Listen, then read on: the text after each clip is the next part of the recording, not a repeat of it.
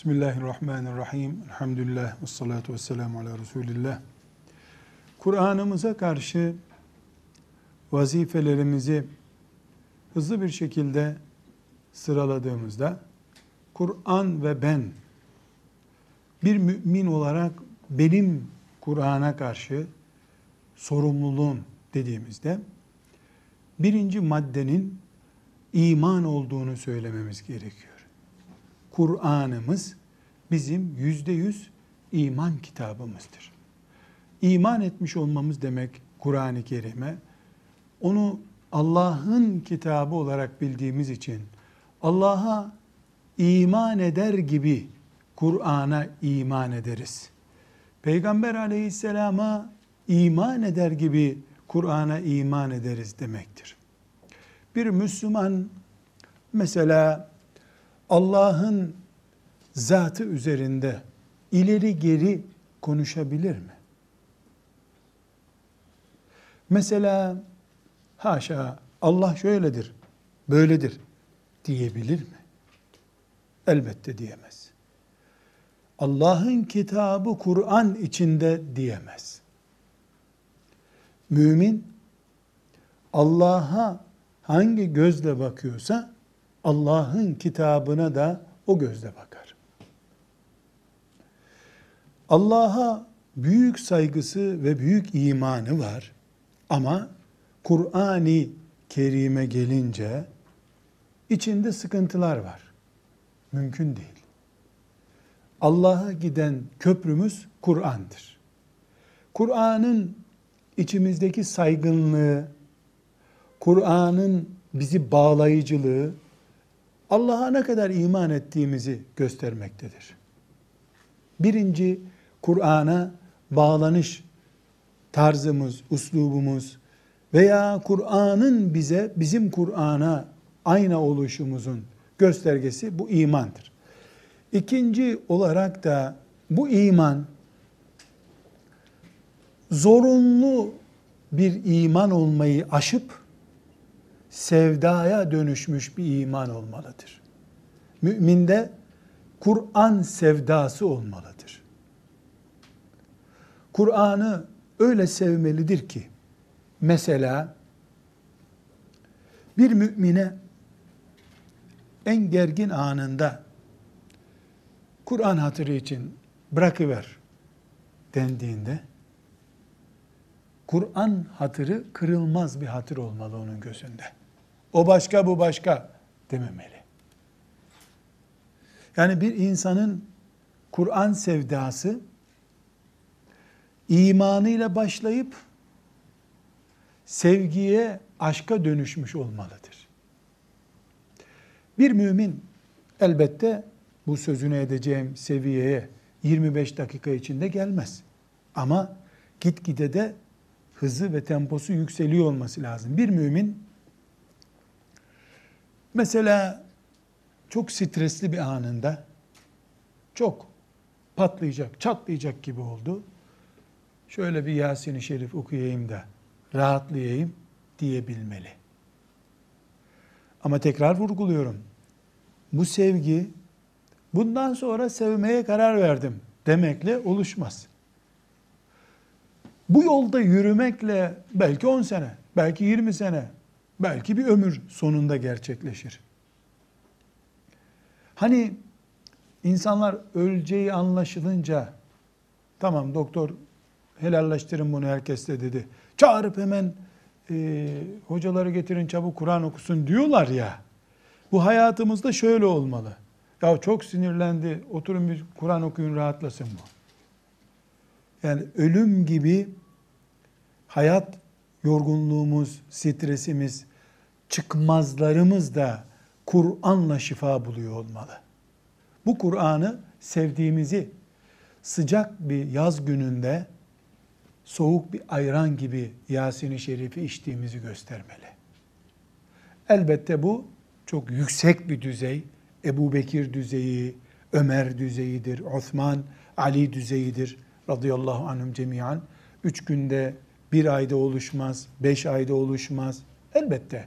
Ama her halükarda hedefimiz bizim Tansiyonumuz yükselince bir ayetel kürsü okuyayım da şu tansiyonum düşsün diyeceğimiz şekilde olmalı.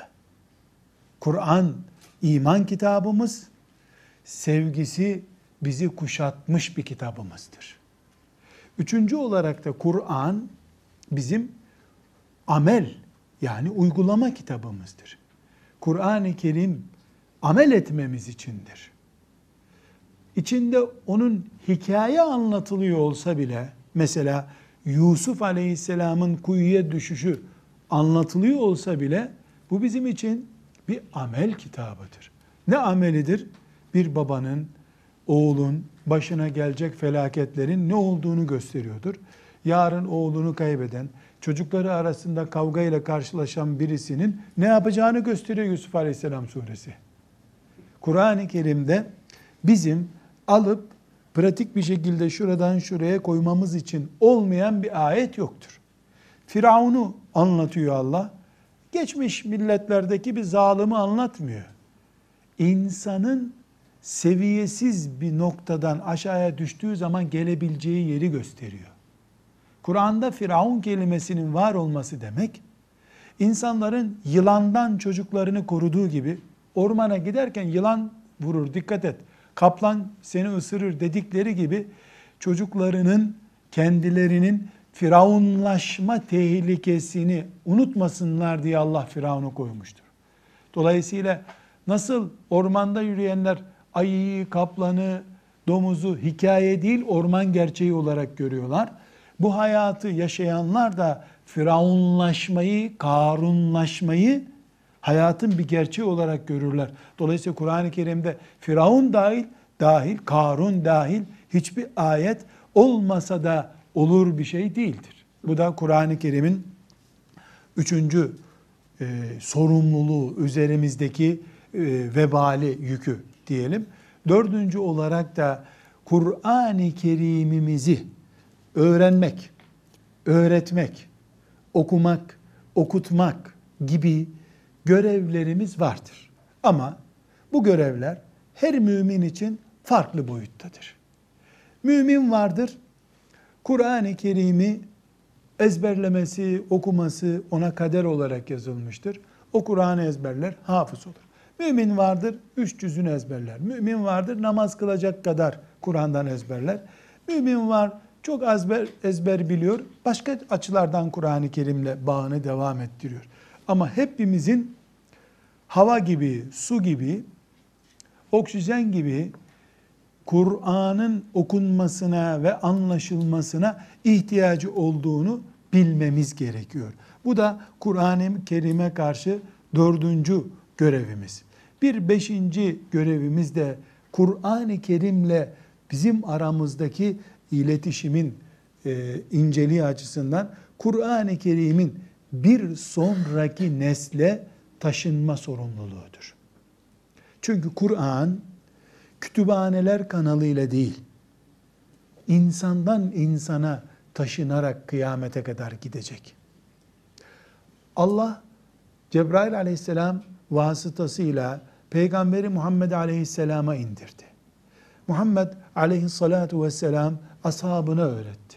Ashabı tabiine, tabi'in onların talebelerine, onlar onlara, onlar onlara, onlar onlara bize kadar geldi. Müminler bir sonraki nesle bu Kur'an'ı ne kadar götürdüklerinden mesul olacaklardır. Bu götürmede önemli bir altı çizili nokta olması lazım. Yani bizim Kur'an-ı Kerim'i bir sonraki nesle götürüşümüz, çocuklarımıza onun ezberletilmesini sağlamamız değildir sadece. Evet o yapmamız gereken işlerimizden bir tanesi belki en önemli, en önde olan boyutudur. Ama bir mesele daha var. Bize ashab-ı kiram Kur'an'ı Allah'tan peygambere, peygamberinden onlara geldiği gibi taşıdılar. Onu tartışma konusu yapmadılar, hurafe sokmadılar, dedikodu bulaştırtmadılar, noktasına dokundurtmadılar. İncil'in başına gelen, Tevrat'ın başına gelen, Kur'an'ın başına gelmedi. Onların titizliği sayesinde. Şimdi biz bir sonraki nesle Kur'an-ı Kerim'i kitap olarak taşıdık. E zaten elektronik cihazlar da artık Kur'an-ı Kerim'i kıyamete kadar taşıyacak gibi görünüyor. Allah murad ettiği sürece. Ama dünkü nesil misal olsun diye söylüyorum. Şehitlikten söz edince Çanakkale'ye koşmuştu. Şehitler hakkında ayet onlara ölü demeyin diyordu. Camilerde hey Müslümanlar yedi düvel gelmiş. Çanakkale'yi geçecekmiş. Kur'an'ını seven, Rabbine şehit olarak kavuşmak isteyen Çanakkale'ye deyince insanlar düğüne gider gibi Çanakkale'ye gittiler. Çünkü onların Kur'an'ı hiç Arapçasından bir şeysinden anlamadıkları halde onlara şehitlik vaat ediyordu. Hoca efendi dedi, şehit olursan Çanakkale'de cennete girecekmişsin. Tereddüt etmeden gittiler. Bak Kur'an kitap olarak da geldi onlara. Etkin eğitim malzemesi olarak da geldi. Şehitlikten söz etti Kur'an, şehadete koştular. Şimdi biz çocuklarımıza buyur yavrum Allah'ın kitabı. Ezberle bakayım ezberledik. Haydi şimdi şehadete deyince nereye gidiyoruz ya? Diyorsa Kur'an'ı kitap olarak taşıdık, uygulama olarak taşıyamadık demektir. Şehadet zinciri mesela Çanakkale'ye gelinceye kadar sağlamdı. Kur'an-ı Kerim'in kendisi İstanbul'a kadar geldi. Şehadet Çanakkale'de kaldı. Bu nesil şehadetten bir şey anlamıyorsa bu aradaki nesil Kur'an'a hıyanet etmiştir. Nedir bu hıyanet? Allah sadece Kur'an'ı bülbüller gibi okuyun demedi. Mücahitler gibi de yaşayın dedi. Bülbül gibi okuyacaksın, mücahit sahabiler gibi de yaşayacaksın Kur'an'ı. Bülbül gibi dünya yarışmaları yapılıyor. Küçük çocuklara ezberletiliyor, kadınlar okuyor, erkekler okuyor. Aman Allah'ım ashab-ı kiramda bile o kadar Kur'an okuma yoktu herhalde. Okunuyor. E Kur'an şehitlikten söz ediyor. Önceki nesilde kaldı. Sakat raporu alan askerden kurtuluyor. Zaten başka türlü de şehadet imkanı yok. İnfak, Allah yolunda vermekten söz ediyor Kur'an. Cihattan söz ediyor. Cihat kitaplarda kaldı. Demek ki Kur'an'ın cihat ayetleri bize kadar geldi. Cihat uygulaması bizden geride kaldıysa bu nesil ne yapmış oldu Kur'an'ı? Bir sonraki nesle kitap olarak taşıdı. Anlayış ve idrak olarak taşıyamadı demektir. Bir kopukluk var.